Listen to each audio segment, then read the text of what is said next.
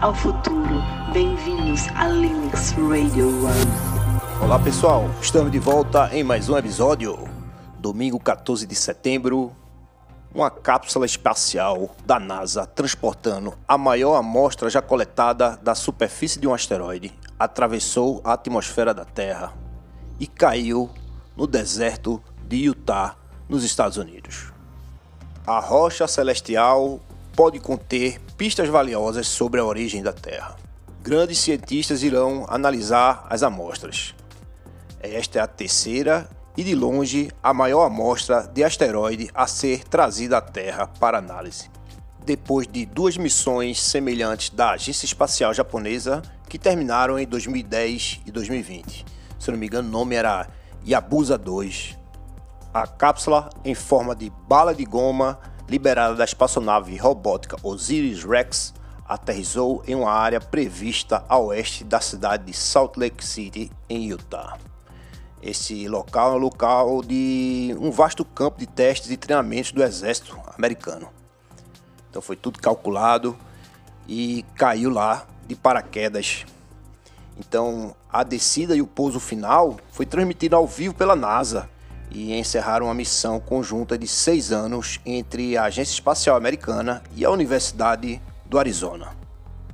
Osiris-Rex coletou a amostra de Bennu, um pequeno asteroide rico em carbono descoberto em 1999. A rocha espacial é classificado como objeto próximo à Terra, porque passa relativamente perto do nosso planeta a cada seis anos. Embora as chances de impacto no planeta ainda são bem baixas de isso acontecer. Aparentemente formado por uma coleção de rochas soltas, como uma pilha de entulhos, Bennu mede apenas 500 metros de diâmetro, o que o torna um pouco mais largo do que o Empire State Building, que é o, aquele prédio super famoso que tem lá em Nova York. Para quem já teve a oportunidade de, de ir lá, ou até ver, mesmo ver em filmes, né? Que tem aqueles prédios grandãos que faz até um sombreamento no, no chão. Mas os cientistas dizem o seguinte, que esse aí realmente é minúsculo em comparação ao meteoro que bateu na Terra há mais de 66 milhões de anos atrás e acabou assim eliminando os dinossauros. Assim como outros asteroides, Bennu é uma relíquia do início do sistema solar como sua química e mineralogia, elas estão praticamente inalteradas desde que se formou há cerca de 4,5 bilhões de anos atrás. Olha só, galera. Então ele contém pistas valiosíssimas sobre a origem e o desenvolvimento dos planetas rochosos, assim como a Terra. Ele pode até conter moléculas orgânicas semelhantes às necessárias para o surgimento de micróbios. Então, galera, de uma forma resumida, ele pode conter indícios de que ou de como a vida surgiu, porque o tempo de existência dele já vem desde o início da nossa formação, 4.5 bilhões de anos atrás. Como falado anteriormente, a missão japonesa, a Yabusa 2, ela recuperou algumas amostras né, do asteroide que também passou próximo à Terra.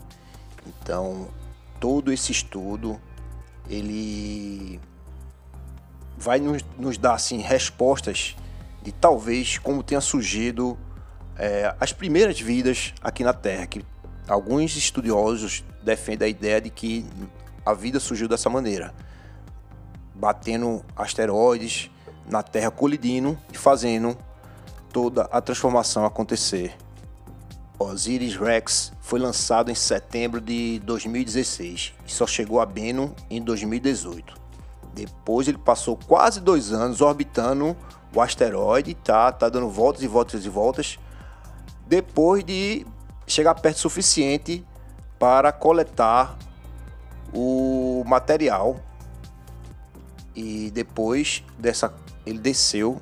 Vou explicar então a galera foi o seguinte: o a nave desceu no asteroide, tocou no asteroide e nesse, nesse toque existe um tipo de um jato de nitrogênio que ele dá uma pressão, aí sobe aquela poeira, entra dentro do compartimento e ele volta e traz de volta para dentro da cápsula e a cápsula decola levando essa quantidade de, vamos dizer, de uma forma dessa poeira cósmica, dessa, desse, desse material que o asteroide Bennu ele tem. Então ele volta depois em órbita em direção à Terra. Então, pessoal, é o seguinte: é... essa volta, quando ele tá teve esse tempo todo que percorrer, quando ele chegou na Terra, lembrando o seguinte: quando vem uma nave espacial de fora, uma nave da Virgin, de, da SpaceX, esse, esse, todas essas naves assim, ele tem um aprimoramento tecnológico de reajuste de entrada na camada da Terra. Então, essa cápsula foi diferente. Ela veio em direção à Terra, passou próximo à Terra e lançou essa cápsula. Ela não entrou de volta à Terra, então ela lança a cápsula.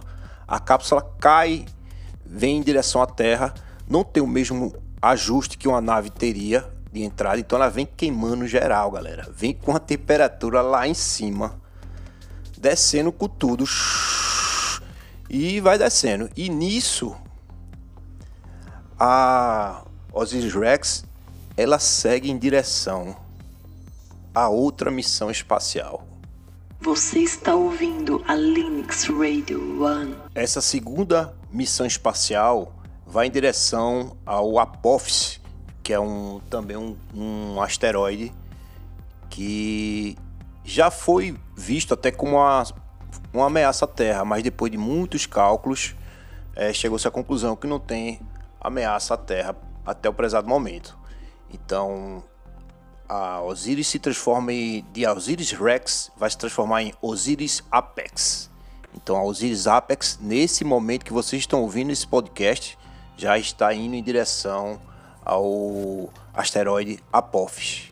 Então ele está previsto para chegar em Apophis dia 8 de abril de 2029. Agora lembrando o seguinte, galera, é, a Osiris agora nessa nova missão, ela é, a missão que é a Osiris Apex agora, ela não tem condições de coletar amostra do asteroide Apophis. Por que não tem? Porque o trabalho que já foi feito é, em cima dessa primeira coleta, que já foi jogada aqui na Terra, então ela não tem mais condições de trazer é, o material físico em si. Lembrando foi o seguinte, que na missão, se eu não me engano, na missão japonesa, foi trouxeram mais ou menos 5 gramas de do asteroide. Nessa agora de que, que a NASA fez junto com a Lockheed, trouxe mais ou menos 250 gramas de do material para ser analisado. Então, lembrando que essa composição ela é riquíssima em várias coisas, várias coisas para poder fazer as análises. Inclusive, existe a possibilidade de ter grande quantidade também até de, de ouro, de platina. Então é isso aí, galera. Essa missão da Osiris Apex é realmente é só para fazer assim, é o seguinte, quase esqueci de dizer ela não faz a coleta, mas em comparação, em compensação, ela faz uma análise através de instrumentos ópticos e tudo para poder e fica mandando as informações aqui para a Terra é, com esse novo asteroide. Então, pessoal, é tecnologia em cima de tecnologia. Olha só que coisa legal aconteceu. Osiris pegou, foi o primeiro asteroide, jogou aqui na Terra e seguiu em direção para outro asteroide para fazer a leitura. Olhe, Welcome to the future. Uma curiosidade bem legal, pessoal, é que o nome Beno foi dado em, no ano de 2013 por um garotinho de 9 anos que ele estudava na, na cidade da Carolina do Norte. Então esses eventos da NASA, eles sempre fazem esse tipo de coisa de, de, de sorteio, de competição no sentido no sentido legal da palavra. E foi ele que deu esse nome Beno que esse, esse garotinho de 9 anos da Carolina do Norte, nos Estados Unidos. Outra coisa super legal que foi o grande músico guitarrista do Queen, o Brian May. Ele é astrofísico e participou da missão que consideramos todos nós histórica. Então, a missão do, do Osiris Rex, o Brian May revelou à NASA TV que fez parte de um time que ajudou a coletar a amostra do asteroide Bennu. E o fragmento chegou por meio desse paraquedas, veio dentro dessa cápsula, tudo, então ele foi a pessoa, se não me engano, ele foi a pessoa que fez assim os cálculos de apontar qual seria o melhor local para que a Osiris Rex pousasse no asteroide Bennu. Olha só que coisa bacana. Fora que ele ser um grande músico de uma, de umas, de umas melhores bandas de todos os tempos, que foi a, o Queen, ele ainda é um astrofísico e participando é, desse evento histórico que de uma grande evolução aqui para a Terra. E é o seguinte, essa, essa coisa desse, desse, desse acontecimento é muito importante, porque ele vai talvez trazer várias respostas que a gente busca, tudo, não desmerecendo a Deus o Criador, que Deus ele criou tudo, fez o todo. Então a ciência aí se apresentando também, mostrando como foi que talvez exista a possibilidade de acontecer a vida, ter, ter surgido as, a vida, mas isso não tira é, o desmerecimento de que Deus criou tudo, né? O todo. Então, pessoal, é, foi realmente um evento muito importante para a evolução e para a ciência. Lembrando também o seguinte, que como existiu assim algumas assim em alguns momentos da história, alguns físicos e cientistas apontaram assim a possibilidade de que poderia vir um asteroide colidir com a Terra. Então isso também não é só de aspecto científico em si, é, mas também de aspecto assim de defesa para poder a gente poder se preparar para um futuro, de ver como é que a gente lidar com esse tipo de coisa, de se aproximar do asteroide, quem sabe daqui dizem assim que existe possibilidade de um asteroide vir em direção à Terra. Existe na ciência o efeito Yarkovsky, que é o efeito da iluminação solar projetada no asteroide. Então, os estudiosos estão ainda assim fazendo cálculos e mais cálculos qual a possibilidade de mudança de trajetória no asteroide com esse tipo de radiação solar. Então, existe esse estudo que é, eu considero assim realmente uma coisa bem importante, porque ele pode alterar o curso do asteroide. Então, são essas e outras e coisas assim que para a gente poder cada vez mais ficarmos assim sabendo o que pode vir a acontecer a possibilidade. Então, no passado bem remoto, como já dito antes no programa, já aconteceu esse impacto de um asteroide aqui na Terra. Então, esse efeito Yarkovsky é, é uma coisa assim muito importante a ser analisada. A NASA revelará no dia 11 de outubro, os primeiros resultados científicos sobre as rochas vindas do espaço.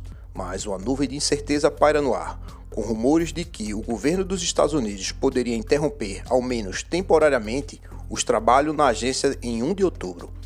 As divergências no Congresso com republicanos e democratas em lados opostos sobre as prioridades de financiamento para 2024 tem um potencial para afetar diversas agências federais, incluindo a NASA. Lori Glaze, líder da divisão de ciência planetária dos, da NASA, nos tranquiliza ao afirmar que, embora algumas etapas da análise possam sofrer atrasos, a amostra permanecerá protegida. Glaze destaca que a amostra esperou por mais de 4 bilhões de anos para ser estudada por nós. Um pequeno atraso adicional é um inconveniente mínimo diante de toda a grandeza. A distribuição futura dessas amostras também já foi planejada. Cerca de 70% do material coletado de Bennu será disponibilizado para cientistas fora da NASA e para futuras gerações de pesquisadores.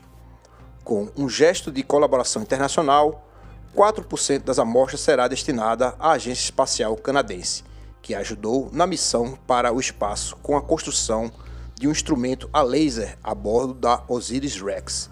E 0.5 será entregue a JAXA, permitindo uma comparação interessante entre os asteroides de Bennu e Ryugu. Lembrando que o Ryugu foi o asteroide que a missão japonesa coletou aquela 5 gramas da amostra. E lembrando que a Osiris Rex coletou em torno de 250 gramas de amostra do asteroide. Enquanto isso, a Osiris Apex segue sua viagem estelar rumo ao asteroide Apophis. É isso aí, pessoal. Vamos chegando ao final de mais um episódio. Gostaria de mandar um abraço para toda a galera que está no sul, sudeste, centro-oeste, norte e nordeste do Brasil. Lembrando que a Links Radio One é o apoio da Casona Studio. Para quem não conhece Casona Studio, vai lá no Instagram e conecta Casona Studio. E aproveita e conecta a página também da Linux Radio One. Estamos lá no Instagram, Linux Radio One. E um abraço especial para os seguidores da página, o pessoal também que está nos Estados Unidos escutando. Muita gente lá nos Estados Unidos está conectando. Obrigado a vocês aí, boas energias. E o pessoal da Europa também. O pessoal na Inglaterra, na Irlanda, Portugal, Suíça, Espanha. E também na África, na Ásia. O pessoal na Oceania. Então é isso aí. O Japão também está conectando. Então é isso aí, pessoal. Só tenho agradecimento. Espero que vocês tenham curtido. Vai vir mais coisas legais por aí. Vamos manter a conexão. E Vai vir mais episódio por aí, hein? Bate-papo e vamos que vamos. Então, galerinha, vamos indo e até o próximo episódio.